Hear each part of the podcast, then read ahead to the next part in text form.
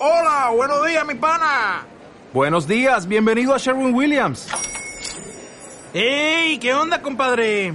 ¿Qué onda? Ya tengo lista la pintura que ordenaste en el ProPlus app. Con más de 6.000 representantes en nuestras tiendas listos para atenderte en tu idioma y beneficios para contratistas que encontrarás en aliadopro.com. En Sherwin Williams somos el aliado del PRO.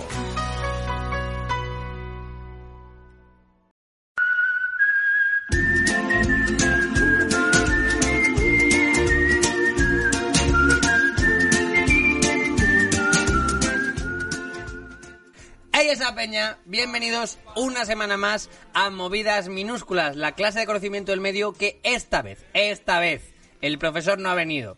Así que ha venido el sustituto. Sacar las ceras Manley, sacar un folio, sacar los crayones, sacar las témperas, que hoy toca dibujo libre. A mi lado, como siempre, mi compañero, mi amigo, la cera blanca de las ceras, que no servía para nada, pero te la cuelan en todas, Alex Gonzalo, ¿cómo estás? Jorge Giorgia. Eres- Ahí está. eres- Eres, el rotulador que te dicen, quiero cariocas, y tu madre te compra el que no es carioca. Y que se es una gasta. marca blanca y se gasta y se seca rápido. Pero había Eso- truquitos, Eso eres. pero había truquitos, había power-ups, como echarle un poquito de alcohol. ¿Tú no hiciste eso? Echarle un poquito de alcohol al rotulador cuando ya le quedaba No. poco, para que tirara más. ¿Cómo se nota que no eras pobre, No, sí, éramos soy tan pobres. Te- lo, lo de la cera blanca es un piropo, en realidad. Sí, la porque cera es, blanca es la que perdura. es un objeto para expertos, pero nadie lo valora. ¿Es verdad? ¡Boom! Eso sí que es verdad, ¿eh? Lo que pasa es que ningún niño piensa en los matices de la cera blanca. Hombre, cuando te dan una cartulina negra, es cuando Sí, la cera sí, blanca cuando- eh, decía, eh, apartaos biches, Llegó mi hora. fuera de aquí azul, verde y rojo, La cera blanca, este igual, es mi momento. al igual que Santa Claus, decía, solo hoy es el momento de trabajar. eh, ¿Qué te iba a decir? Sí, sí, cuando te dan cartulinas negras, porque todo el mundo sabe que en el colegio todos pintamos en Biblias satánicas prácticamente. No he visto una, una cartulina negra. ¿En serio? Para colorear de niño ninguna vez. ¿Tú hiciste lo de En la plástica, sal? ¿Tú hiciste lo de la sal, por Lo de la supuesto. sal en plástico, una cartulina negra. Vamos a pintar con sal y azuquitas. Na, na, na, Con, con sal y tizas. Sí, a con tiza. Bueno, con tiza era otro Ah, rollo. ¿Decías así? Ah, sal de colores. ¿O tú decías otra cosa? No, yo decía lo de que en una, en una superficie negra, cartulina, creo que echabas pegamento a lo mejor y echabas como sal y azúcar Ah. para hacer un, Pues eso no me suena a mí. un paisaje. A lo mejor esto es de la Universidad de Magisterio, porque hice muchísimas Pero en cosas. plástica yo sí que hice cosas con algún ejercicio con cartulina negra. Bueno, Pero algún ejercicio, no todos los días. lo celebro, lo celebro. Bueno, hoy venimos a hablar del art, del arte, de pintores, Qué bonito, concretamente. Qué bonito. Por, por empeño de Alex Gozalo, ha dicho, Jorge, ¿no estás harto de que hagamos un programa muy radiofónico? ¿Por qué no lo hacemos al máximo de visual? ¿Por qué no hablamos de pintores? Así que he dicho, ¿qué diablos? Si ni siquiera apreciamos lo más mínimo a la audiencia. Vamos para allá.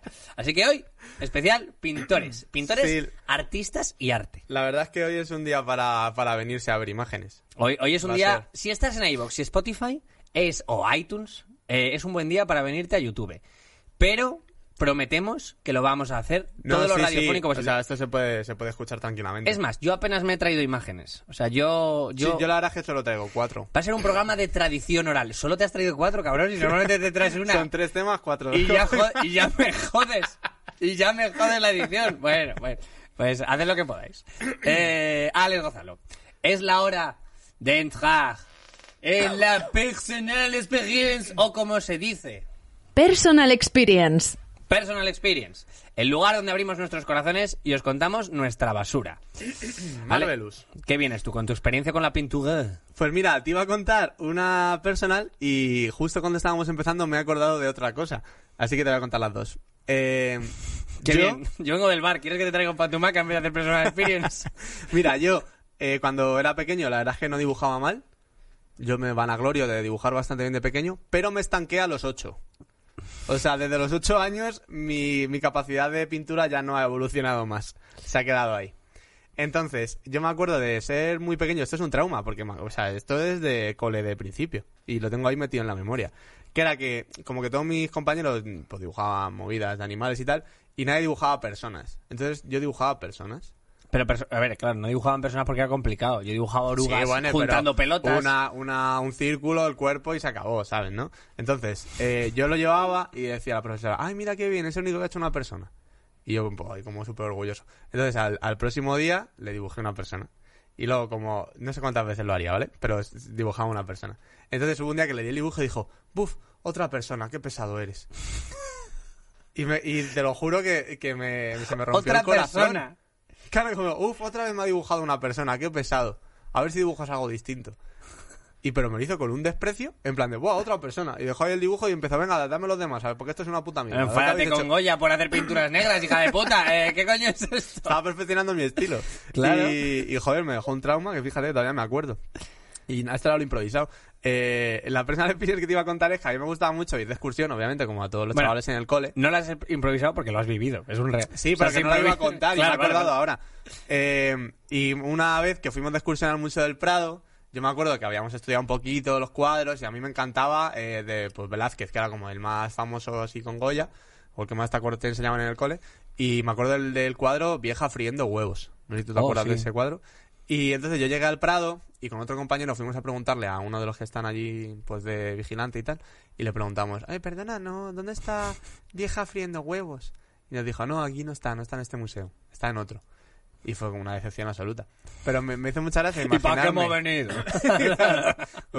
¿Para qué? Eh, Goya, oh, ese quien quiere ver. Bueno. Las meninas, ¿para qué? Las Bueno. meninas, ¿a quién le importan? Total, que, que me imaginé a mí mismo de pequeño eh, pidiendo cuadros en el Prado como el que pide canciones al DJ en la discoteca. Como, ¿tienes vieja friendo huevos? Espera que te la pongo. Vienen dos. Ta, tan, ta, ta, tan, tan, tan. Te la pongo Oh, después qué de. Saturno y de no sé qué. Pues, o sea, sería, y me, me pareció precioso. Está en el Prado como, ponnos esta. Oye, qué imagen tan bonita también una discoteca en la que aparte de pedir canciones, pides cuadros. Y que, y que las paredes vayan cambiando. Sería la las- hostia, tío. Eh, pero ¿Me no. pones el lavadero de pies, por favor? Bien, ahora viene Daddy Yankee y en cuanto acabe... No, pero además esa, esa movida, tener un cuadro de Tiziano, por ejemplo, y, o, de, o de Rafael, alguno así muy top, ¿no? Y, y, a- y encima sonando eh, Daddy Yankee y tal. Antes de que vaya, dame un beso. Esta es de la etapa cubista. Sé que soñaré. Oye, qué bonito. Buena conjugación. Eh, Ahí hay un negocio. Ahí hay un business. Ahí hay un local que abrir.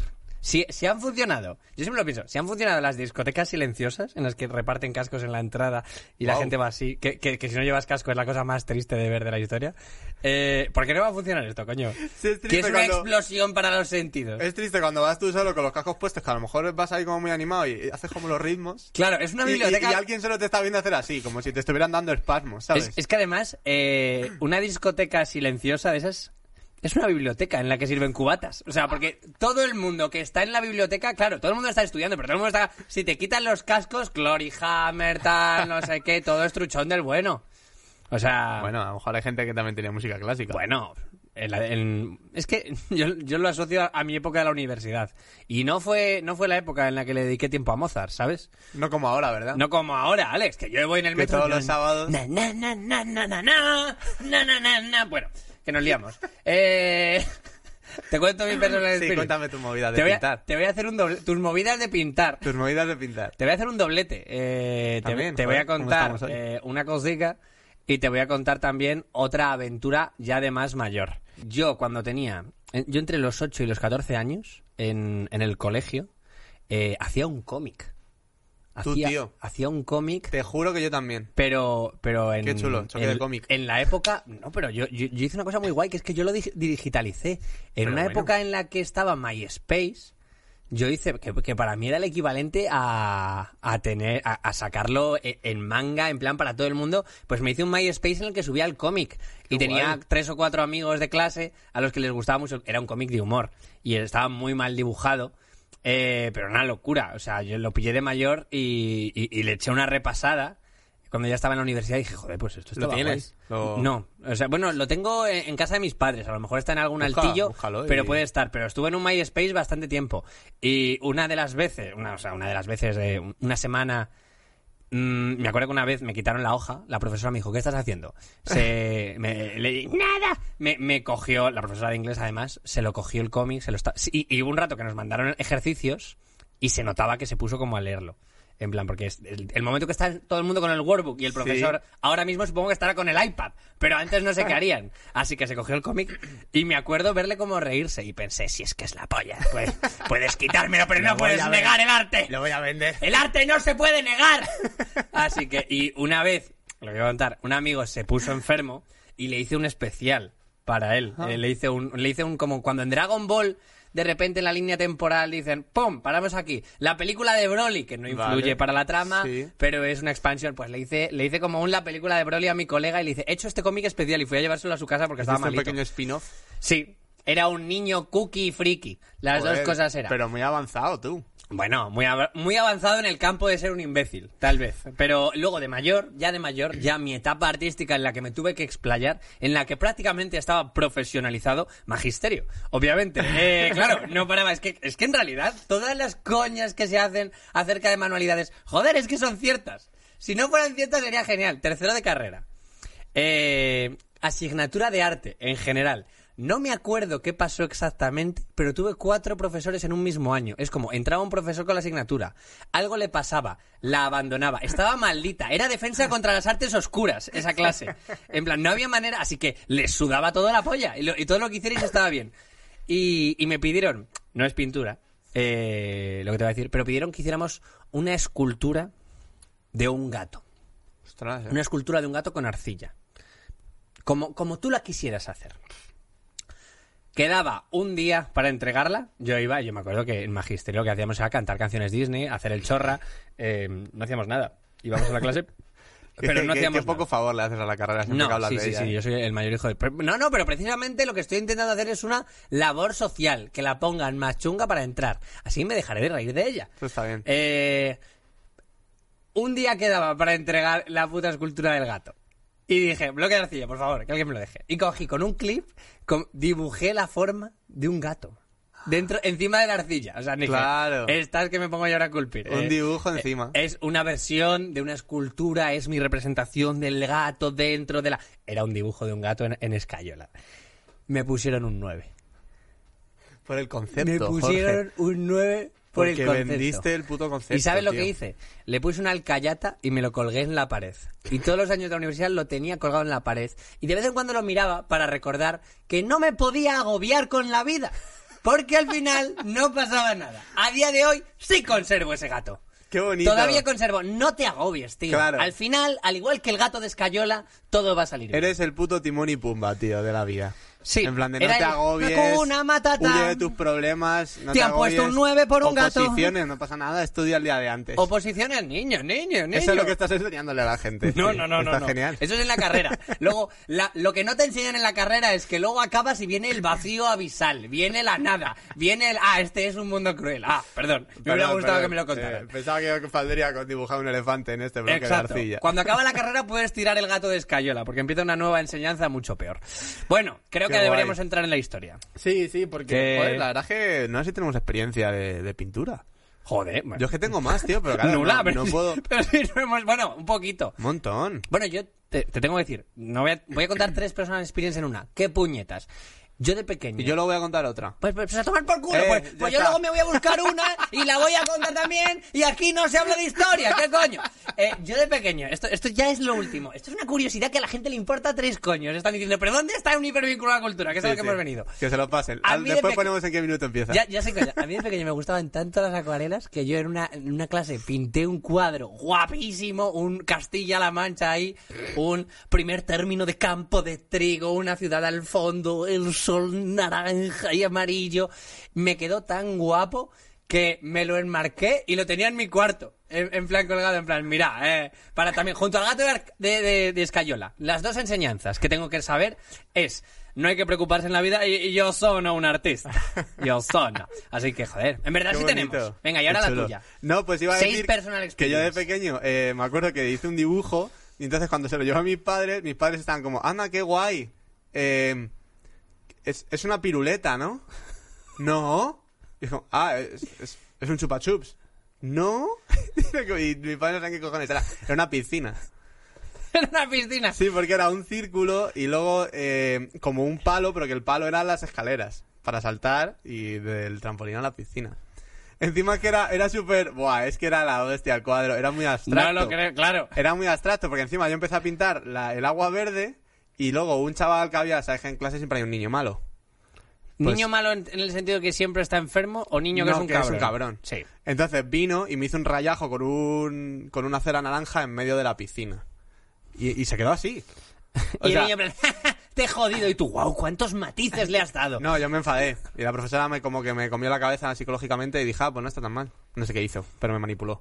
Otra vez. La Perra. zorra esa, evitando que llorara. Yo quería llorar. Déjame guardarle un luto. A día de hoy está colgado en el pasillo, eh, mi piscina, Tu piscina naranja. hice con 4 o 5 años. Qué bonito. ahí. Para que aprendiera. También hay una valiosa lección, que es... Bueno, vamos con un hipervínculo a la cultura. Un hipervínculo a la cultura. Maravilloso, ¿eh? Bien, eh, pues nada, arte. ¿Ha habido arte en la historia? Creemos que no, pero hemos investigado y algo se ha hecho. Pintores, ¿eh? Vamos a hablar de Pintores. pintura. Que vamos a hablar de no- pintores. No venga luego un escultor en plan de, pues es que... Es que no me ha gustado este movidas minúsculas. Ya te haremos uno, ya te haremos, Ya te haremos uno. uno, sí. A llorar a la llorerí. Así que, Ya, Alex, ya. ¿qué nos has traído? Pues mira, te voy a hablar de un señor muy famoso que se llama Salvador Dalí. Todo el mundo conocerá. Y te voy, a, te voy a contar una historia que es una historia con emoción, con misterio, que habría quien se atrevería a tildarla de una historia incluso con tintes paranormales. Vaya. Vaya, ¿eh? En emoción. Madre mía, Alex, ¿me estás vendiendo Doctor Strange de repente? Pues sí, Salvador Dalí era tres Strange. Bien. eh, el caso es que Salvador Dalí tenía como una atracción, dicen, eh, hacia un cuadro. Este cuadro es El Angelus de Jean-François Millet. ¿Ahora mismo lo estarán viendo en YouTube? No, O- todavía no lo voy a poner. Bueno, perfecto. ¿O quieres que lo ponga ya? No, a mí me da igual. Vale. Esto. Entonces, eh, A mí, a mí todo- todos los problemas de postproducción te creen que son problema mío. Que luego lo bueno, eh, tenía, se supone que una gran atracción por este cuadro y durante su carrera le dedicó un montón de reinterpretaciones. Eh, hizo un ensayo titulado El mito trágico del Angelus de Millet e incluso en su libro Confesiones inconfesables, que es un título de puta madre. ¿eh? Joder. O sea, la verdad es que está Vende guapo. el libro, ¿eh? Bien, pues en ese libro Dalí afirma que el Angelus se había convertido para él en la obra pictórica más íntimamente turbadora y la más densa. Que para, joder, para una pintura. Pues siempre envidiado a la peña que siente tanto cuando ve un cuadro. ya, ¿eh? En plan... Bien, esta obra cómo es, que ahora sí que la vamos a ver. Se trata de una obra pictórica que es bastante sencilla y la describo. Es un hombre y una mujer que están rezando con la mirada agachada. Se supone que están rezando el Angelus, esa, esa oración que conmemora la anunciación hecha a María por el ángel Gabriel. Cuando le dice, estás preña.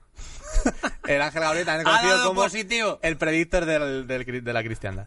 Y entonces dice que han dejado de lado su labor de que están trabajando en el campo con las patatas y eso. Y, y lo dejan ahí a un laete. Y entonces empiezan a, A orar. a orar. Bien, eh, y se supone que ya está, que no hay más. Este es el cuadro.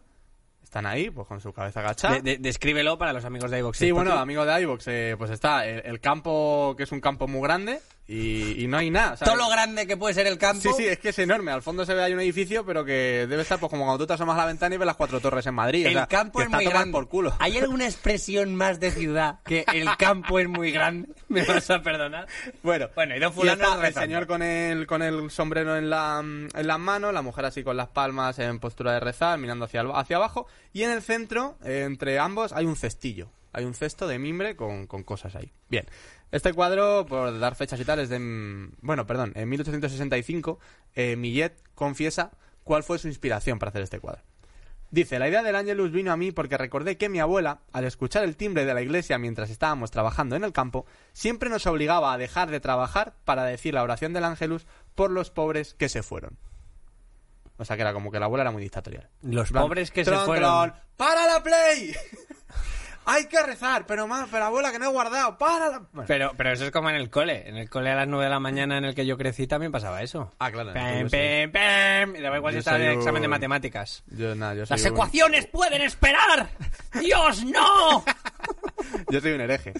Total, eh, como dicen, para mí representa un recuerdo de la infancia, ¿no? Se supone. Y, y un vínculo con su pasado y las tradiciones, etcétera. Bien. Eh, este cuadro no era muy famoso ni era muy valorado hasta que el Louvre se interesa por él y lo quiere comprar en 1889. Y a pesar de que el cuadro, si podéis verlo porque está muy chulo, a mí la verdad es que me parece un cuadro que sí que es cierto que se ve como muy oscurete, muy, oh, qué turbador, como decía Dalí. Eh, al final, lo que también ayuda a que sea famoso es la obsesión que Dalí tuvo por este cuadro. Y, y bueno, de hecho, gracias a él, en 1932 se convierte en un icono mundialmente reconocible. O sea, gracias a que él eh, hace estudios sobre él, escribe sobre el cuadro, hace las reinterpretaciones y tal. Bien. Eh, vamos a contar una historia de Dalí. Es que esto dicen que algunos, que, que algunos lo consideran leyenda urbana, pero bueno. Bueno, pero a ver, Pero está en la historias apócrifas siempre es divertido tenerlas. Bien, eh, nos remontamos a la infancia de Dalí. Dicen ¿Ya tenía ese bigote? que a, Nació con él. que a muy temprana edad descubrió un dato familiar que marcó su vida y su identidad, y es que Dalí se entera de que había tenido un hermano que murió muy pequeño a causa de una meningitis.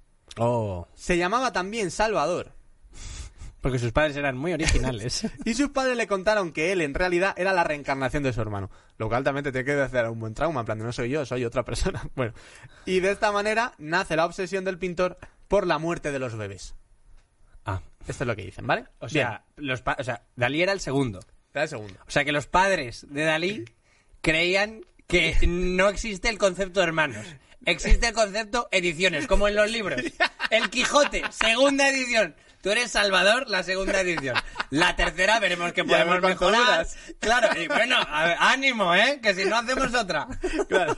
Bueno, eh, cuando Dalí todavía era un niño, vio por primera vez el cuadro en la escuela, el, el cuadro de Millet, del Angelus, y fue como, una vez digo Angelus, otra vez digo Angelus, tengo a la gente Sí. loquísima. Fue como... Para que no se distraigan. Claro, dicen que fue un flechazo, como que lo vio y que dice, wow, y se sintió como muy atraído por el cuadro. Y, y ya se convirtió en una obsesión para él, como que el cuadro le fascinaba, le obsesionaba. Y, y bueno, pues hice reinterpretaciones, te traigo otra reinterpretación de esta de Dalí, que la verdad es que está muy chula. Eh, Eh, Un poco perturbadora esta. no, claro, porque, ¿sabes? El estilo de Dalí y encima con toda esa oscuridad que tiene ya el cuadro de Millet. Esto se llama reminiscencia arqueológica del Angelus de Millet. Pues es, para los amigos de iVox y Spotify, es como mezclar el cuadro anterior, gente rezando en la nada, pero eh, la tía es Mulan y el tío es el de Pesadilla El antes de Pesadilla- Navidad. es que te iba a decir, es el cuadro de Millet, pero por Tim Burton. Exacto, exactamente. es eso mismo. Bien, eh, se le hacen varias entrevistas y, el pintor reconoce que ese cuadro le hacía sentir cosas que no podía definir, como luces y sombras que le llevaban a ver más allá de lo que estaba pintado. O sea, realmente había algo raro ahí, ¿no? Como algo, incluso, como te digo, paranormal. Entonces, dice que el cuadro parecía querer decirle algo a Dalí y Dalí no sabía identificar qué era, ¿no? Bien, Dalí empieza a investigar. Y entonces descubre que durante en ese estudio que hizo conoce a un descendiente del pintor francés de Millet y le confiesa que la- eh, algo que la familia Millet llevaba en secreto durante varias eh, generaciones y es que originalmente dónde está ese cesto de mimbre con patatas a los pies de los campesinos que están rezando no había un cesto con patatas. Había otra cosa. Le dice no había un cesto antes había otra cosa bien. Esto a Dalí lo deja loco en plan de qué era madre mía le deja con todo el hype. ¿qué es esto tal? Entonces, eh, dijo, ya está, es que es verdad lo que yo sentía, las premoniciones que tenía, esto es un caso que tiene todo el sentido. Bien, entonces ese cuadro, por el propio Millet, había sido modificado una vez pintado, aunque Dalí no sabía el motivo por el que Millet había hecho eso, ¿no? Bueno, pues entonces, al final coge eh, el cuadro y le hace un análisis de rayos X. Ah, pero Dalí ya tenía el cuadro que lo obsesionaba. Claro, claro. Vale, o sea, vale, vale. coge el cuadro. Eh, hace- no lo hace él, o sea, solicita que hagan un análisis, ¿no? No tenía Entonces- tanta maquinaria. en No, casa. claro. No es Dalí en plan Iron Man. Jarvis, sácame las tonalidades entre rojo y... Bien, eh, pues le hacen el rayos X y entonces eh, confirma la historia contada por ese descendiente de Millet de que antes no había un cesto de patatas, había otra cosa, y es que bajo la capa de pintura de la cesta se puede ver una mancha con una forma de ataúd infantil. Me lo estaba viendo, me lo Un estaba viendo ataúd venir. de un niño, un ataúd de un bebé. Uh, dark. ¿Qué pasó? En esa época, los niños que morían antes de ser bautizados no podían ser enterrados en los cementerios. Pues claro, como no, no, esto es al, al limbo, ¿no? Como no están en, el- en la familia de Dios. Y entonces la idea inicial de Millet era, eh, al pintar el Ángelus, eh, recrear la situación de dos padres enterrando a su hijo recién nacido, que había muerto y que no se había podido bautizar. Ah, Claro, ¿qué pasa? Que dicen que esto eh, iba a crear muchas críticas por parte de la burguesía clasista. Entonces dijo Millet, "Mm, no la vamos a liar. No voy a ser tan alternativo, porque al final me van a hacer un montón de críticas, nadie me va a contratar y nadie me va a comprar los cuadros. Así que lo que hice fue dibujar encima el cestillo de las patatas. te voy a decir una cosa. Eh, que me Aquí hay dos cosas que me gustan mucho, pero no te quería interrumpir. Punto número uno. El Louvre comportándose con los cuartos, o sea, ¿Los con los cuadros? como Comedy Central con los cómicos hace unos años. En plan, ah, tú no eres nadie, pero me he encaprichado. Ven aquí, te compro. Vas a empezar a ser alguien. En plan, descubriéndole. Y luego, eh, el hecho de que en realidad hay un paralelismo también con muchos cómicos en esto, del abandonar el humor negro para, para poder vender. Claro, para ser más comercial. Hostia, qué bonito. Y que te contraten más. Así que ya lo ves, para Dalí esta historia eh, de ese cuadro se desdibujaba con la suya propia en el sentido de que el cuadro representaba la muerte de su hermano pequeño. O como lo llamaban sus padres, la primera la edición. primera edición. y el silencio de sus padres durante años. Es como, mis padres tuvieron el niño, murió y han estado ocultando. Y este tipo di- dibujó un niño muerto, lo tapó y lo ha estado ocultando durante muchos años. Entonces, wow. Y Dalí entendió que él era el cesto de patatas. él era el cesto de patatas. Eso es. Te traigo también, por cierto, una historia de, de Dalí. Para complementar bien, esta, pues un- un- una historia un poquito más optimista que, hijo, para mí siempre serás un cesto de patatas fracasadas.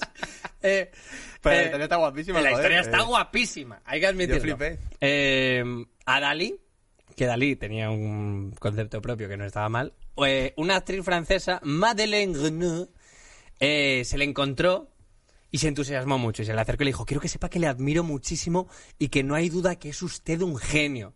Y Dalí la miró, sonrió y le dijo, pienso como usted, señorita. Así que nada, eh, si no sabéis Así qué que me voy pedir- a casa a follarme. Claro, eh, si no sabéis qué pedir eh, por Navidades, pedir el amor propio de Dalí, que no está nada mal. Yo te traigo algunas cuantas historias. Eh, te, te he traído unas cuantas, no he sabido qué traer, pero te traigo un cuadro, un cuadro, te traigo varios cuadros. Un te- miscelánea. te traigo, un- he hecho un miscelánea, pero te traigo el hombre en la encrucijada. Porque me ha parecido que tiene una historia muy bonita. Me he Ah. querido meter en cuadros que tienen significados ocultos. Mola. Al igual que el cesto de patatas, es una cosa muy bonito. Así que te traigo una historia bastante reciente. El hombre en la encrucijada. Man at the Crossroads. Un fresco de 1934 de Diego Rivera, que se iba a poner en el Rockefeller Central de Nueva York. Ahora mismo, si estáis en YouTube, lo estaréis viendo. Es el buscar a Wally de los cuadros. Es un cuadro con muchas cosas. Aquí lo tenemos en pequeñito. Esta es la versión eh, mural. Eh, la familia Rockefeller aprobó la idea del, del mural y tenía... Eran en realidad muchos paneles. Eh, era una obra de arte Era como, como un concurso de la tele. Sí, es que en ¿Qué realidad te- tenía muchas cosas. Era. eh, eh, había un panel central con un trabajador que controlaba la maquinaria, con otros dos eh, paneles que representaban el socialismo y el capitalismo. Esta parte política eh, fue muy importante porque la familia Rockefeller aprobó la idea del mural, mostrar el contraste del capitalismo en oposición al comunismo, pero el New York World Telegram se quejó de la pieza, calificándola de propaganda anticapitalista. Porque se agregó en secreto una imagen de Vladimir Lenin y un desfile soviético ruso del 1 de mayo. Cuando se descubrió, Nelson Rockefeller, en ese momento director del centro Rockefeller, dijo a tomar por culo. Claro, claro. Te iba a decir, eh, esto es anticapitalista y el, los Rockefeller. Claro. Eh, los Rockefeller, hola. Eh, nosotros, eh, cuando el capitalismo firma, lo hace con nuestro nombre. Así que se pidió que se eliminara el retrato de Lenin. Pero Rivera, como buen artista que dice la obra es mía y los matices son míos, dijo no lo voy a hacer. Así que eh, Rockefeller dijo pues me enyesáis el mural y que te follen. Eh, así que se destruyó antes de que se terminara. Dios. Hombre, son los Rockefeller, no están No, claro, les da igual. Hola, quiero contratarle. Hola, pero yo solo entraré a partir de las 10. Bueno, pues contrataré a otro. No, pero yo y mis matices y no, no, no, adiós. Así funciona el Adiós a ti capitalismo. y tus matices. Es una, mira, es bonito porque esa es una auténtica enseñanza del capitalismo. El jefe Sí. lo quiere así. No, pero la... Ah, que no. A tomar por culo de aquí. Eh, ¿Qué pasó? El hombre en la encrucijada fue despegado en 1934 y reemplazado por un mural, un mural de Josep María Ser tres años después. Solo existen fotografías en blanco y negro del mural original incompleto, tomadas cuando Rivera sospechaba que podría ser destruido. Cuando miraba, cuando Rockefeller miraba con cara de ya, pero Lenin en el Rockefeller Central. ¿Qué pasó? Que eh, cuando pi- pilló estas, estas fotografías y dijo, joder, yo en realidad quiero volver a pintar el mural. Así que fue a Ciudad de México y persuadió al gobierno mexicano para que le permitieran volverlo a, a pintar en una pared en blanco en el Palacio de las Bellas Artes. Qué bonito. Él dice que a él no le importaba la ubicación del mural, pero habiendo ocurrido lo que había ocurrido, estaba buscando un lugar público donde pudiera dejar que los hombres vieran qué tipo de pintura era la que estos mecenas de las artes habían elegido destruir.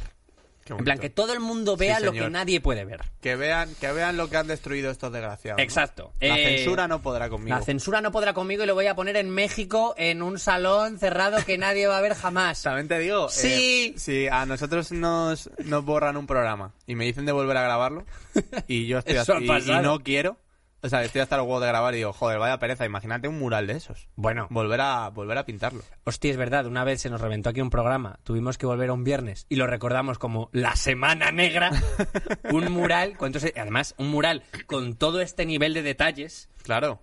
Bien, pues hizo otra vez el mural a menor escala, pasó a llamarse hombre controlador del universo Joder, eh.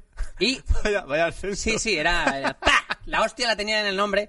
Y la figura era eh, casi idéntica, pero en la nueva versión había un retrato de León Trotsky junto a Karl Marx y Friedrich Engels a la derecha. Eh, aparece más gente a, a la izquierda, Charles Darwin también aparece. Y se añadió a John Rockefeller Jr., Como, es que me lo esperaba muchísimo. el padre, muchísimo. el padre de el bueno de Nelson. ¿Qué pasa? Que se le puso en una posición, se le puso en una especie de, de- de fiestecita que había en uno de los paneles. Él era abstemio de por vida, llevaba una vida muy tranquilita, y se le puso con un cubata en la mano y junto a una prostituta que le estaba agarrando. Y lo bonito es que en el panel justo de arriba había un plato con bacterias de sífilis, justo encima de la cabeza. Así que eh. muy sutilmente lo volvió a hacer y llamó al padre de Nelson putero sifilítico borracho. ¿Es no bonita la venganza? Cuando Es es que, además, la venganza de los pintores siempre es así. Siempre es así. Y además Y- una venganza muy es bonita. hostia. Es muy bonito que se vengue de ti un artista porque va a crear algo que mola. No, no, claro, porque al final es arte. Y además, O sea, son los únicos que pueden hacer de la venganza un arte. Exacto. Y lo más importante, si se va a vengar de ti alguien que no es artista, probablemente lo que hará será pegarte una paliza, pegar, meterte en un maletero, matar a tu mujer, meter, tirarte al río. Así que, por favor, un consejo, cabread a artistas. Porque, porque no os va a doler tanto. Claro, si, si nos cabreas a nosotros, ¿qué vamos a hacer? Escribirte un chiste. Eh, te vamos a hacer un rose. Eh, cabrón. Eres tan... Y luego a tu casa. Pero cabrea a un campeón de MMA. A ver qué... A ver qué a- pasa. a ver qué, qué- Luego se lo cuentes a tus colegas. Bueno, eh, pues nada. Genial Hombre, historia. controlador del universo y del arte. Así bien. que, Alex, ¿qué me Crack traes? Rivera. Pues te traigo una historia que, quieras que no, va un poco en esa línea. Eh, te voy a hablar de un tipo famoso, pero famoso, pero escúchame, Pero como de famoso. que hay una tortuga ninja y todo con su nombre. Oh, Te traigo eh, una historieta de Miguel Ángel. Bien, pues Miguel Ángel es un autor, eh, es el autor de, como decíamos, de, las una de las mayores obras de la historia del arte, como son las pinturas de la Capilla Sixtina. Bien, la cosa está, ¿cómo se le encarga a Miguel Ángel este trabajo? Porque esto no es un, un, ¿sabes? No es como en Valencia construirme un aeropuerto y tal. O sea, esto... Claro. No lo pilló por idealista. Eh, uy, el trabajo. Uy, idealista. No lo pilló por, por LinkedIn. LinkedIn. Necesitamos pintar el techo de una iglesia. Echa. Bueno, pues hay historiadores que aseguran que a Miguel Ángel no le gustaba pintar. Que lo veía como un arte menor. Él decía, bueno, esto es para pintamonas. O sea, es- ¿En serio? Tal cual, sí. Y, y claro, comparado con la escultura, por ejemplo, que era lo que a él le, le molaba, pues él pensaba que la pintura era para, para gente que no tenía talento, ¿no? Entonces, O dinero, al parecer, hijo de puta, ¿eh? Que luego te la hiciste. Pues bien, eh, Miguel Ángel también tenía enemigos, como todo artista, pues sabemos que ahí surgen rencillas. Artista siempre- sin enemigos no es buen artista. Recordad No, eso. claro, eso es verdad. Y, y bueno, eh, pues uno de esos enemigos era el arquitecto Bramante, también muy famoso, que estaba que hizo San Pedro. Hmm. O sea que cuidado con eso. Bien, eh, pues el 10 de mayo de 1508, Miguel Ángel firma con el Papa Julio II el contrato para pintar la capilla Sixtina y él acepta más que nada por orgullo. ¿Por qué? Porque Bramante tenía un plan oculto en todo esto. Se supone que a Miguel Ángel lo de pintar frescos no se le daba bien. Que, Ah, era, encima. como, que era como había que pintar Ni me la, gusta la ni se capilla me... Sixtina. Ni me gusta ni se me da bien, pero necesito la pasta. Eso decían. Vale, vale. Entonces, eh, Bramante convence al Papa Julio II para que le encargue el trabajo a Miguel Ángel. De esta forma, eh, habría hecho un mal trabajo. No, porque Bramante pensó, vale, va a encargar esto que no se le da bien, Miguel Ángel lo va a hacer como el culo. Entonces, después va a llegar el Papa, se va a enfadar un montón, le van a echar de Roma. O sea, porque ya... Porque antes todo- te echaban de la ciudad. Claro, claro, que antes no te podías de- despistar ni un segundo y te echaban por saco. Y entonces, así le encargarían después el trabajo a un familiar de Bramante. O sea, ese era, ese era su plan. ¿Quién era ese familiar? Que ojo que no era, no era su cuñado ahí en plan, que es que, que mira qué dibujos hace aquí a, a- a mano alzada, no, era Rafael.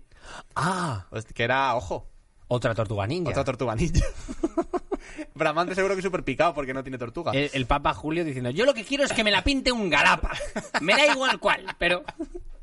Total, eh, ese era el plan. Pues Miguel Ángel dice, pues ahora te van a dar por culo y lo voy a petar. Voy a aceptar el trabajo y voy a hacer unas pinturas que se va a cagar la perra. Entonces, eh, lo hace. o sea, directamente hace unas pinturas que son flipantes y le llevó tiempo, ¿eh? Lo hizo en dos etapas, eso es verdad. Y claro, vivió tanto que sobrevivió a varios papas que le iban requiriendo diferentes cosas. Tú imagínate que estás ahí en la obra y aparece un papa. Píntalo más azul. Ah, o sea... Se muere. Viene otro papa. No tan azul, más verdoso. Era como el portero del edificio que ha sobrevivido a 70 presidentes de la comunidad. En plan, hola, mira, yo soy el portero, tengo aquí el curro este, eh, esta es mi garita, no me toque mucho la polla, que yo estoy con lo mío. Entonces, pues tú imagínate hasta los huevos que estaba. Bien, eh, primero pintó los frescos de la bóveda y ya 20 años después pinta el muro tras el altar. 20. 20 años después. Que es el, No me sabía yo que fuera el del juicio final. Bien, te traigo los frescos de la bóveda. En YouTube los tenéis. En YouTube están. Eh, esto no se puede escribir, es que esto es precioso. Es que esto es una que- locura. Es que esto hay que verlo. Sí. Eh, es que, claro, está- estamos juntando lo que es la belleza arquitectónica de una capilla, que, que es la hostia, con, con la belleza de la pintura que, que hizo Miguel Ángel. Tengo que decirte también, mira, por ponernos elevados, que yo siempre aquí vejo mucho del cristianismo y las religiones, pero joder, a mí la arquitectura que tiene, a mí las No, catedrales claro, me y- vuelven loco, ¿eh? A mí también. O sea, Yo ya te lo digo, el otro día- y te lo digo muchas veces. Pues no me he hecho free tours yo de catedrales. Burgos, Santiago, eso es una maravilla. Bien, eh, ¿qué pasó con el juicio final? Que esto es otra historia. Porque trajo polémica. El 24 de diciembre de 1541 se descubre el juicio final, en plan de, mira, ya está, ¡Chachán! esto es. Y, y entonces salen todos los protagonistas del Antiguo y el Nuevo Testamento, en plan, los Vengadores, Endgame. Endgame. El, el cristianismo, Endgame. Correcto. Entonces sale todo el mundo ahí y estaban todos desnudos. Y claro, toda la gente que ve ese cuadro se lleva las manos a la cabeza en plan de, Pero si está Jesús en pelota. ¡Se le ve la polla! y entonces se vuelven locos. Dice, dice esto de frase de nivel, con- de nivel con Costrina. Dice, el juicio final era un festival de testículos, culos y posturas obscenas. Y esto en la Roma del siglo XVI dejó a algún cardenal infartado. Entonces, claro, esto distaba mucho del estilo de la bóveda. Que fueron 20 años después. Es Que- es, claro. es otro Miguel Ángel. Es que son et- etapas diferentes en, una misma, en un mismo como- techo. madre es mía. como Melendi. Eh, él ya no puede hacer rumba porque su vida ha cambiado. Entonces, claro, eh, Raf- eh, o sea, Rafael Miguel Ángel ahí diciendo, yo que ya no puedo hacer lo de la bóveda, ahora he hecho lo del altar, pero porque ya es otro estilo. Ahora llevo O sea, cuello de pico. No, que- claro, 20 años después, con papas tocándote los huevos, que si hazlo así, que si hazlo así, que si no sé qué, estaba hasta las narices ya. Entonces dijo, no, no, pues ahora voy a pintar un cuadro que va a ser, pues, un, un desquicie, ¿sabes? Eh, porque estoy hasta los huevos de la iglesia y tal. Y ya está, y estaba con el, con el carácter un poco más agrio, ¿no? Qué, qué bonito el momento en el que llevas 20 años para pintar un cuadro, lo dices, y es este. Y tienes que decir, ¿no os gusta? No, pero es que le daba Después de tantos. Ah, se la sudaba. Es que se la sudaba, claro, decían, cuando contratabas a Miguel Ángel era como, pues te puede salir cualquier cosa. Eh, Claro. o sea, sabes que va a ser bonito, pero lo mismo es polémico, Hmm. podemos decir, ¿no? Como, yo qué sé, un humorista de humor negro. Era el David Suárez. Sabes que va a ser gracioso, claro, Era el va a David ser Suárez de gracioso, movida. pero a lo mejor polémico. Te la va a liar. La va a liar. Total, eh, te cuento, en el juicio final, eh, Miguel Ángel pinta a los ángeles sin alas. A los Es apóstoles... decir, niños. Porque, porque en todos los cuadros de esos eran críos con alas. Pues si no, niños en polla flotando. Eh, vale, pederastia. Bien, eh, a los apóstoles con cara de mala hostia, que los apóstoles siempre son como, eh, ¿qué pasa? Somos los apóstoles. Y, y aquí a lo mejor están en plan de, joder, me acaban de echar del curro. Los eh, apóstoles canallitas Hoy he querían. tenido que salir hasta las 8, he tenido que echar horas extra. Bien, eh, las matriarcas de Israel con los pechos fuera. Y Jesucristo sin barba y muy joven, que además está haciendo un gesto a todos como diciendo, eh, iros a tomar por saco. O sea, porque... Jesús está en los huevos. Claro, y todo esto, ¿dónde? En el Vaticano, que es como, wow, que es el sitio por excelencia donde Dios pilla el wifi, ¿no? O sea, donde, donde más te llega, donde El se le 5G conecta. de la iglesia No, claro. está ahí, es verdad. Eh, joder, te, te pongo el cuadro eh, del juicio final para verlo. Otra locura. Si ves, claro, es que si ves a, mm, a Jesús, está así, como brazo hacia arriba, como eh, casi que parece que te va a dar una hostia. Sí, O está sea, en plan... está, está en postura de te voy a meter un pescozón. Sí, sí, está colleja de carrerillas. Claro, porque no olvidemos que, que el juicio final representa a un lado, al lado izquierdo de la pantalla. eh, De la pantalla. de la pantalla que tendrá la gente delante, ¿no? Ya, vale, bueno. Esto se está viendo en pantalla, hasta donde yo Del sé. televisor en el que lo pintó Miguel Ángel. Al lado izquierdo está la gente que asciende y al lado derecho la gente que desciende al infierno. Y, y claro, en medio de todo eso, pues está ahí Jesús eh, repartiendo... Repartiendo dando- panes dando y peces justicia. una vez más. pero, pero con los codos y las rodillas. Bien, eh, ¿por qué te digo que iba muy en, línea de la historia que contabas antes? Porque a toda la gente que criticó a Miguel Ángel mientras estaba pintando esto, pues él decidió ponerlo en su obra en una postura o en una situación un poco comprometida. Oh. Es el caso de Biagio de Cesena. Este señor eh, dijo, me parece muy indecoroso que se hubiesen pintado, que se hayan pintado en un lugar tan respetable toda esa cantidad de desnudos, mostrando sin pudor sus vergüenzas, y que no era una obra propia de la capilla de un papa, sino para una sauna o una hostería, Una o hostería. una taberna. Ah, vale. Eh, hay que decir que en esa época la, la sauna, que se llamaba Stufe, era un sitio, eran baños públicos, donde también se podían contratar los servicios de prostitutas. Entonces, al final, lo que estaba diciendo Biagui de, de Chesena es que Miguel Ángel era un pintor de burdel Hmm. y que no valía para otra cosa, ¿no? Que en, la, que en la salida 16 de la gasolinera te haga eso, bien. Pero, Claro. hombre, pero hombre, aquí... Miguel Ángel se pica y pintó la cara de, de, de Biagio representando a Minos, que ya hemos hablado yo creo de Minos aquí, el hombre del que hizo el laberinto para el Minotauro Sí. y tal. Bien, pues Minos, una vez muerto, se convierte en uno de los tres jueces del infierno. Entonces... Oye, le va bien, ¿eh? Asciende, No, sí, entonces, sí, joder. de puta madre. Entonces, Demonio de nivel 7, muy eh, bien. le representa como el juez del Averno con una serpiente mordiéndole el pene. Y te traigo la, la imagen. Hostia. Este sería Biagio de Chesena, que además le dibuja como orejas de burro para decir eres imbécil. Y, y ahí está. ay, ay, y una serpiente mordiéndole Mira, sus partes Si, pudendas. si estáis en iVoox no hace falta que vengáis aquí. Bueno, le dibujó mazas, ¿eh? Ha estado No, sí, haciendo... le dibujó... A ver, fuerte, pero fuerte gordo. Está sec... Sí, sí, sí, sí. O sea, tiene abdominales, pero caderitas de comer donetes. Sí, como que ha dejado de tomarse las proteínas y, y de Sí. meterse. Está a ¿Sabes? medio camino entre las protes y, y El la palmera de de chocolate. tomártela, sí, no sé, algo así. Y, y bueno, pues ya está. Eh, por lo que cuenta el historiador Lodovico, el Papa Paulo III, que era mm, el que, el que trabajaba con el señor Biagio, estaba ya muy harto de oír las quejas de Biagio, en plan de joder, Papa, mira lo que ha hecho, y encima me ha dibujado a mí, dile algo, no sé qué. Papa. Papa, por favor. Total, que el Papa le contesta de esta forma. Biagio, usted sabe que Dios me ha dado potestad sobre el cielo y la tierra, pero mi autoridad no se extiende al infierno. Ya que no puedo liberarle, deberá tener paciencia. Oh. Diciendo, no, a ti te han dibujado en el infierno y yo ahí... Ya ahí no... Ni No. pincho ni corto. Claro.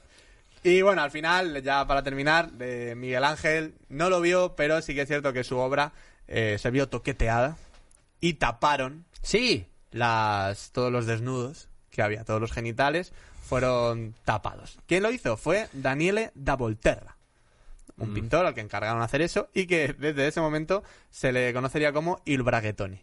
Y el braguetone. Il. Y le puso a todos camisetas del todos. Qué Y ya bonito. está, ya está la historia un poco de, de, la- de Miguel Ángel y de la Capilla Sistina. Vale, ¿qué te parece si no nos vamos de aquí? ¿Qué te parece si seguimos añadiendo información? Va- ¿No nos vamos de la capilla? No nos vamos de Michelangelo, no nos vamos de la capilla. Qué guay. Eh, vamos a hacer la escena esa eh, del DVD. Ah, del DVD edición especial. Exacto. Escenas eh, inéditas. La peli dura dos horas, pero con estas escenas tres horas. ¿Qué te Sí, parece sí, si metemos Versión otra? extendida. Vamos, te voy a contar otra historia de Michelangelo y la capilla Sixtina eh, para, para añadir información. Claro, con todo lo grande que es. Por cierto, eh, Brad Pitt salía en Friends. Te lo digo porque como este programa se podría llamar cameos, porque solo hablamos de cameos en cuadros, pues ya te meto también otro. Joder, ya. Cameos ¿Por qué no acabar? Es que esto, esto no es pintores, es cameos. Pues este salía aquí, este salía acá. Y te traigo otro cameo. Porque Vale, ¿sabes, vale. ¿sabes quién? Eh, la Capilla Sixtina, como has dicho, eh, eh, pues está ahí todo Dios. No, claro, están todos, como hemos dicho, todos los Vengadores. Pero ¿sabes quién no está en la entrada principal? Jesús. Jesús no está en la entrada principal de la Capilla Sixtina. no te recibe. Jesús, claro. Hombre, Hombre, está, está ya en el altar. Está en el- Sí, sí, sí, sí, sí, sí. Pero en la entrada principal, que es el que debía estar, en su lugar está el profeta Zacarías. ¿Qué dirás? ¿Y qué más da? Buen nombre. un, un buen nombre y un buen profeta. Pues se dice que esto también es una venganza personal eh, de Michelangelo ante la corrupción de la iglesia y todas las cosas que estuvo viendo durante años, que también te digo yo, en todos los trabajos acabas un poco hasta los cojones. Así que el Vaticano no debe funcionar muy diferente que cualquier empresa, Sí, en eso es realidad. verdad, sí. Así que si vas todos los días ahí, pues el día, al Vaticano, si vas de visita al Vaticano, Que llega Miguel Ángel en en plan nombre de, de patria, Mira, no me hijo". dan ni un puñetero bono para la comida, los cafés me los tengo que pagar yo. A los 20 años a ver si cambia la cafetera, que están los pozos, esto, que este café que está ahí atrás lleva 20 años. Os he dicho que me sienta mal la lactosa y no pilláis nunca leche sin lactosa. Pues para Michelangelo, el Vaticano ya era un poco así. Así que, en, en la entrada principal puso al profeta Zacarías. El profeta Zacarías en realidad fue quien advirtió que si la corrupción y la falta de espiritualidad de los sacerdotes del segundo templo sagrado no se detenían, las puertas del santuario se destruirían y los enemigos entrarían. Es decir, que poner a Zacarías en la entrada de la Sixtina era como una advertencia velada sobre las consecuencias de la corrupción de la iglesia. Qué En bueno. plan, si seguís así, ñaca, ñaca, ñaca. Amigos, Qué grande Miguel Ángel, ¿eh? Cómo, cómo manejaba el mensaje subliminal. pero ¿cuál es la cosa? Que a como tú bien has contado, a Michelangelo le gustaba mucho poner en los personajes caras de cameos de Sí. gente que le tocaba los cojones. ¿Y quién era la cara de Zacarías? Pues el mismo Papa Julio II, que le encargó la movida. Y detrás de él se pueden ver dos ángeles, que están ahí como leyendo el libro, como cuando vas en el metro y hay alguien que está leyendo un libro y dices, oh, esto me interesa, y te pones como a leérselo. Pero ¿sabes qué pasa? Que este ángel que está aquí atrás, venid a YouTube a verlo, uno de los ángeles que está detrás de aquí, ¿ves que está haciéndole con la mano una cosita que es como que tiene un dedo más adelantado que el otro? Le está haciendo, como tío Tirón, le está haciendo la, la típica del troleo. No, no, pero, pero ¿sabes qué pasa? Que ahora mismo este símbolo no significaba nada. Pero en esa época era un corte de mangas. ¡Pum! En tu puta cara, Julio. Así que en la entrada de la capilla Sixtina hizo un insultar al Papa Julio II.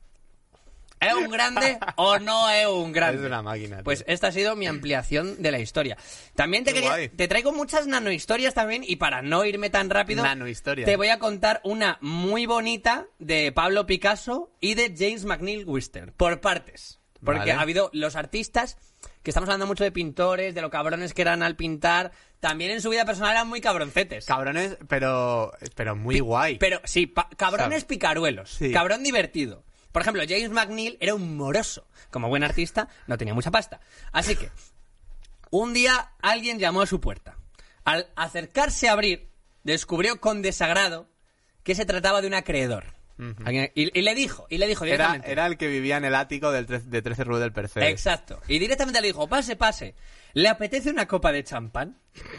Y, y- y el hombre se quedó clavado en la puerta, en plan, de repente te viene el cobrador del frac y le mira y le dice, pero ¿cómo es posible que pueda usted permitirse recibir a las visitas con champán si no es capaz de satisfacer sus deudas? Y le dijo, ah, no se preocupe, les aseguro que el champán tampoco lo he pagado. Así que, No, hombre, no, tú pasas. sí. no hombre, si pasa así. La casa ni siquiera es Siéntate mía. en el sofá, lo he robado esta mañana, estaba allá afuera. Mira, ni la etiqueta, tío, todavía. Y luego de Pablo Picasso... Te he puesto hasta el precio. De Pablo Picasso hay una cosa muy bonita, que es que un día estaba en la playita, en la playita del sur de Francia, que es donde estaba, y se le acercó un niño con un papel. Ah, Pablo, Pablo. Bueno, eh, eh, seri- ¿Por- sería francés. Yo- me, gusta ponerle acento italiano a todos los niños. Digo, Eh, gallego, no sé, bueno. y el pintor dijo, ay, un niño se, se me acerca con un papel y un boli. Ah, qué gracioso. Pero mira así de reojo y vio que en realidad estaban los padres del pequeño haciéndose los tontos y que era en plan, ah, mira, a ver si a ver si el niño es listo y le saca un Pablo Picasso original a Pablo, A Pablo Picasso, en la playa. Que luego esto se vende y te arregla las vacaciones de los próximos 10 años. Así que Picasso se deshizo del papel, lo rompió y dijo, bueno, esto me lo guardo después para sonarme los mocos.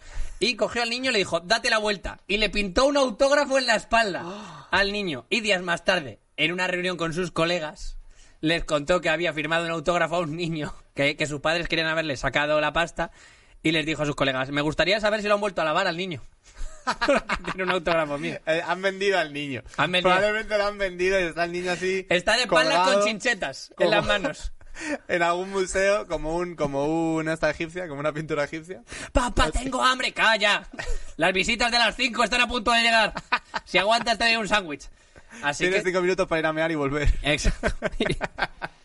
Y, ponte con velcro en las manos. En plan, no le, hombre, no lo vas a crucificar, pero velcro, velcro, ¿eh? Claro, no, eso ¿Quién que, va a decir que eso es una sobrada? que anuncian, eh, el Patex y todas esas El- movidas, ¿sabes? Ah, sí.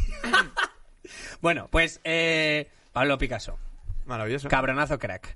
Alex, ¿qué más tenemos? Estamos Pues- trayendo mucha historia, ¿eh? Sí, la verdad es que sí. Eh, mucho nombre. Pues te voy a hablar de... Yo, yo no me he ido a nada alternativo, me he ido a todo el mainstream. Te Sí. he hablado de... Bueno, Millet, a lo mejor es menos conocido.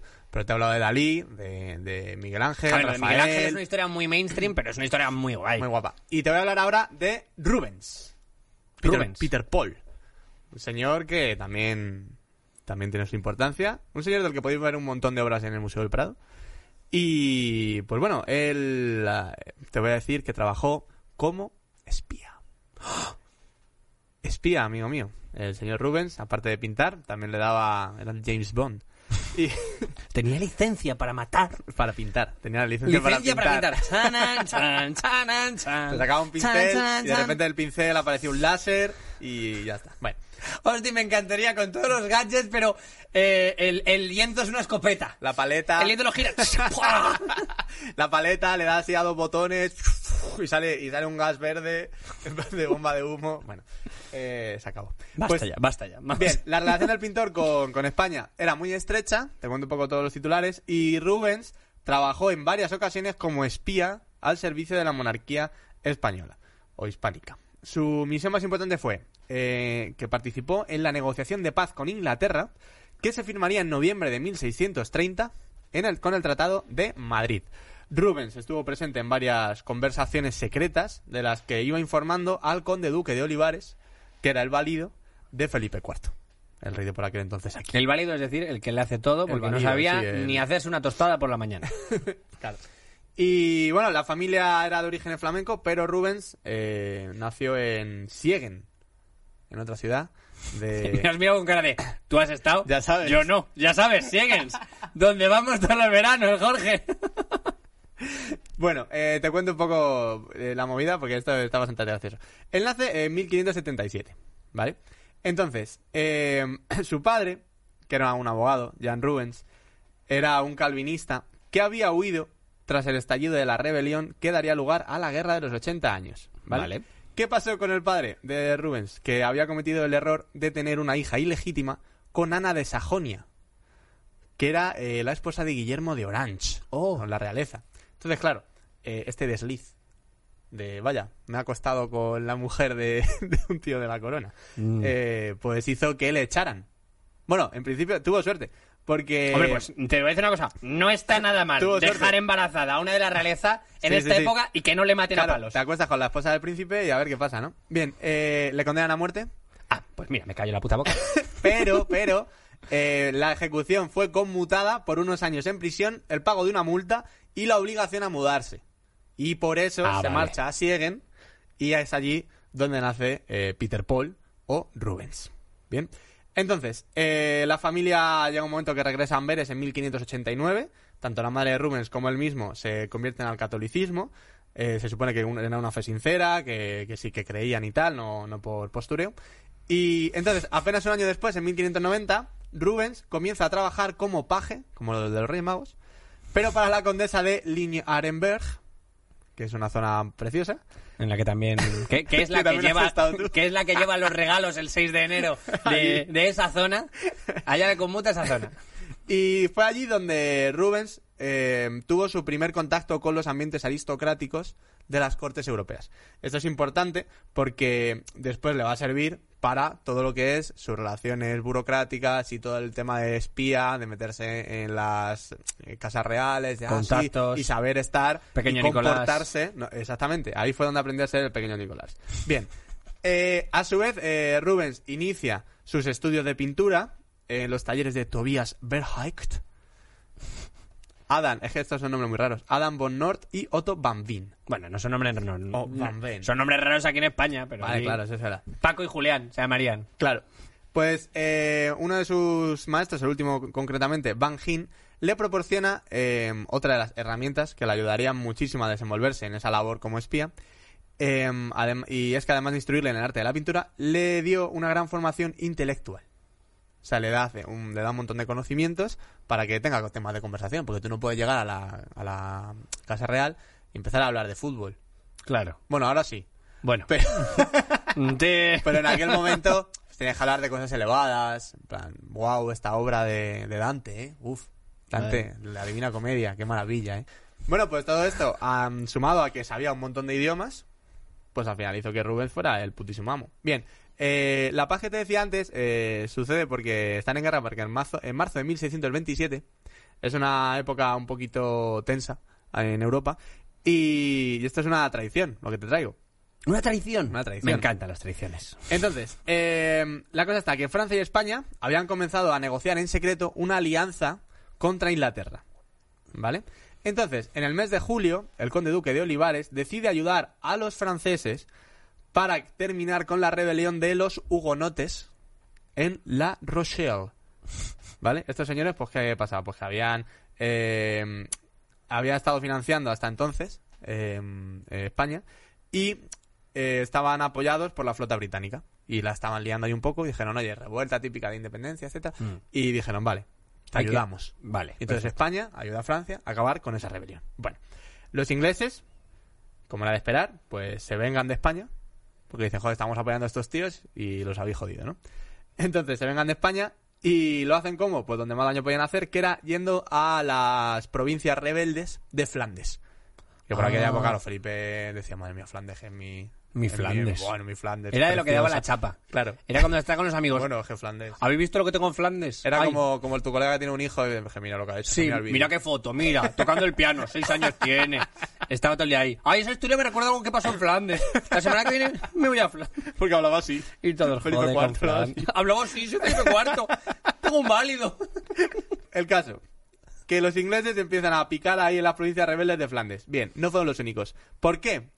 Porque a pesar de que España ayudó a Francia y concretamente al cardenal Richelieu con el tema de los hugonotes, este señor ayudó también a Inglaterra para que en Flandes se rebelaran contra España. Y fue como... ¿qué? No O me sea, digas. Totalmente. Los franceses siendo franceses. Así que... ¡Qué surprise! Claro. Y, y claro, eh, se, se picaron, se picaron obviamente en España. Pero España, por su parte, dijo, vale, pues yo no me voy a quedar atrás. Y entonces, eh, poco después, inicia sus propios contactos para cerrar algunos pactos con Inglaterra. O sea, de repente era como, ah, pues que ahora viene esto a tocarme los huevos, pues me voy a hacer amigo de los ingleses. Y pues eso era una relación, era un trío Era una relación muy tóxica, ¿eh? Sí, sí, Era un sí, trío sí. tóxico.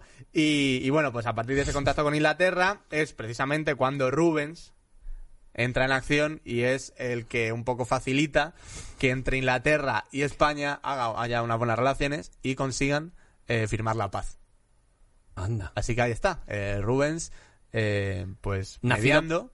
Rubens viviendo su propio Golden Air. O sea, Ru- Rubens con... Sería muy bonito hacer una peli en plan James Bond con Rubens. Joder, la sería, pero además con todo lo que hemos dicho Daniel antes, Craig de todas como las- Rubens. de todas las armas ocultas y eso. Y ya está, este es Rubens el espía. Yo eh, te venía... mm, Tengo dos opciones. Mi cuadro favorito ¿Vale? o una movidita o una conclusión con Van Gogh que tengo. Yo creo que te- da tiempo a las dos. Da tiempo a las dos. Vale, venga. Eh, bien, por un lado te traigo un cuadro que me ha gustado mucho, que es de Caravaggio. ¿Vale? Uf, me encanta Eh, Caravaggio. del 1607, que es el David contra Goliat. Bueno, ya no es David contra Goliat. Esto es David ya ha ganado y tiene la cabeza de Goliat. Y le enseña como diciendo, eh, que soy bajito, pero que como te coja te estallo. ¿Vale? ¿Qué pasa? Que, eh, que este cuadro, en realidad, Caravaggio era un cabrón. O sea, Caravaggio era un capullo. Eh, a Caravaggio le echaron de una ciudad, hubo, o sea, era muy violento, era un tío que enseguida le, le- le movías el vaso y te decía, ¡eh, que estás en mi discoteca! Y te partía la cara. Y cogía el vaso y te lo estrellaba contra Exacto. la cabeza. Eh, y en una pelea callejera mató a un tío incluso. Así que... Vaya con Caravaggio, ¿eh? Eh, sí, sí, sí.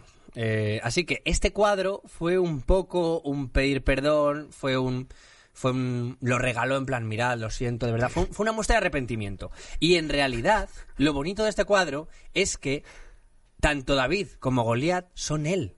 Ah, la, cabeza de, la cabeza de Goliat, eh, muerto, es su cabeza. De él de mayor, era él cuando era adulto, reventado, con una cara llena, si te fijas, eh, la tiene reventada de arrugas, de una vida llena de excesos. Y la cara de David es él en su juventud. Que me ha parecido muy bonito. Pero si es que hacen... ca- Es que esta gente... si es que esta gente hace unas cosas... ¿Cómo te vas a enfadar con él? Mató a mi primo, pero ¿cómo te vas a enfadar con él? Sí, así que... Si no se ha regalado un La cuadro. moraleja de este cuadro es que, que, bueno, que al final una vida de excesos te convierte en tu propio verdugo. Oh. Y se dice que además en la espada aparece una inscripción abreviada, HAS os, que en latín, humilitas occidit, que significa la humildad mata al orgullo. Pero bueno, pero, O sea, pero o sea, o Caravaggio- sea, mira, mira, mira, mira, mira, a que se redimió, Es a que se redimió. Estamos No, haciendo un, un, un programa tan elevado. si hubiera sido el que mata a tu colega, ¿no lo habrías perdonado? Hombre, por supuesto. ¿Eh? También te digo que también te digo que ese tiene otra otra lectura que es como mira, eh, David soy yo, Goliat soy yo, estoy tan loco que puedo decapitarme a mí mismo. Así que tened Sí, cuidadito. cuidadito conmigo, eh. cuida- Era, era, era, era su última amenaza. Era su decisión Aquí al mundo. ¡Atrás! Un regalo. Soy yo decapitándome a mí mismo. Imagínate lo que te puedo hacer ¿Eh? a ti. ¿Qué? no-. ¿Creéis que temo algo? ¿Eh? ¡Ah! ¡Ah! Mordiéndose a sí mismo. Y la gente acojonada. Estás loco, Caravaggio. Déjanos en paz. Y lo último que iba a decir, tal vez para acabar, es que quiero recordar que Van Gogh, o sea, había, había estado buscando también Ay, eh, mío. De cuadros que hubieran robado. Que ha habido mucho arte robado. No, Por claro, cierto, claro. el artista más robado se dice que es Pablo Picasso. Eh, pero dentro. Que ya contamos aquí que también tenía la mano larga, decía. Sí, bueno, claro. Eh, ¿Cree el ladrón que todos son de su condición? Pues sí. Pues resulta que sí. Correcto. Te traigo dos cuadros de Van Gogh para cerrar. Este es un autorretrato en el que, en el que sale eh, sin barba. Van Gogh era un tío al que le flipaba hacer. Le flip- Ahora mismo sería el típico tío que tendría tres palos de selfie. Porque los autorretratos le volvían loco. Pero ¿qué pasa? Que en este cuadro sale sin barba. Esto es una rareza. Y se dice que eh, se rasuró al hacer, para hacer este autorretrato eh, para hacerle este- esta pintura como regalo a su madre. En plan, mira, mamá, como Mira yo qué- de joven. Qué formal soy. Exacto. Este cuadro, por la rareza de no tener barba, fue comprado en 1998 por la cantidad de 71,5 millones de dólares. Joder, ¿eh? Y luego, otro cuadro de Van Gogh que me ha flipado, este, Buah, eh, la retrato del doctor Gadget, na na na na na, el doctor Gadget, bueno, eh, fue comprada por el multimillonario japonés Ryohei Saito por 82,5 millones de dólares. Este cuadro no lo podéis ir a ver a ningún museo porque eh, Ryohei decidió que cuando él muriera, el cuadro había que quemarlo con él. Joder. Y no se le ha vuelto a ver al cuadro. Así que ya sabéis. Pues ala, ¿no? Así que pues ala. El cuadro es mío y lo quemo cuando quiero. Vale, 82,5 millones de dólares el segundo que os he traído. 71,5 millones de dólares el primero. Bien, Van Gogh en vida no vendió ni un cuadro. Cierto. Así que, Eso es lo que quería recordar, ¿no? eso es lo que quiero La recordar. miseria de la, Van la miseria de. La mor- hay, hay una moraleja aquí del tipo, no os preocupéis, seguir persiguiendo vuestros sueños, porque después de morir... que no. La conclusión de esto es, ¿sabéis cuánto ya te como yakisoba se pudo pagar en el chino gracias a todo lo que vendió en vida? Nada. Trabajad, cabrones. Trabajad, que después de muerte no importa nada. Aunque luego quemen tus cuadros. Luego queman tus cuadros con gente millonaria, pero ¿qué más da? ¿Qué más da? Bueno, Polvo pues, somos. Bonita conclusión. Polvo somos, Alex. Pues yo te añadiré también como conclusión, hay que pintar más. Hay que pintar más, amigos. La gente se siente, Coger una tarde, que pinte. apagar, apagar el fornite, ¿Sí? comprar un lienzo. O un cuaderno, tampoco. Bueno, eh, tampoco os volváis locos, no bigs, el amarillo, el azul, el amarillo, el azul, el rojo, el verde, el negro y pum pum pum pum pum pum pum pum pum. Y a Sí, crear. que- y a crear. Pues pues nada, hasta aquí, hasta aquí movidas minúsculas. Por mí sí. Hasta aquí dirías que es el programa sí, de movidas sí. minúsculas con Alex Gozalo. Y con Jorge Lloria. Y con Ana Rosa los aparatos. Y en Fibra Talanda Podcast. Pues hasta aquí movidas minúsculas, amigos. Eh, un estudio que ha creado arte. Yo creo que no. Hasta la semana que viene. Yes, I've got heartaches by the number, a love that I can't win. But the day that I stop counting, that's the day my world Heartache number one was when you left me. I'm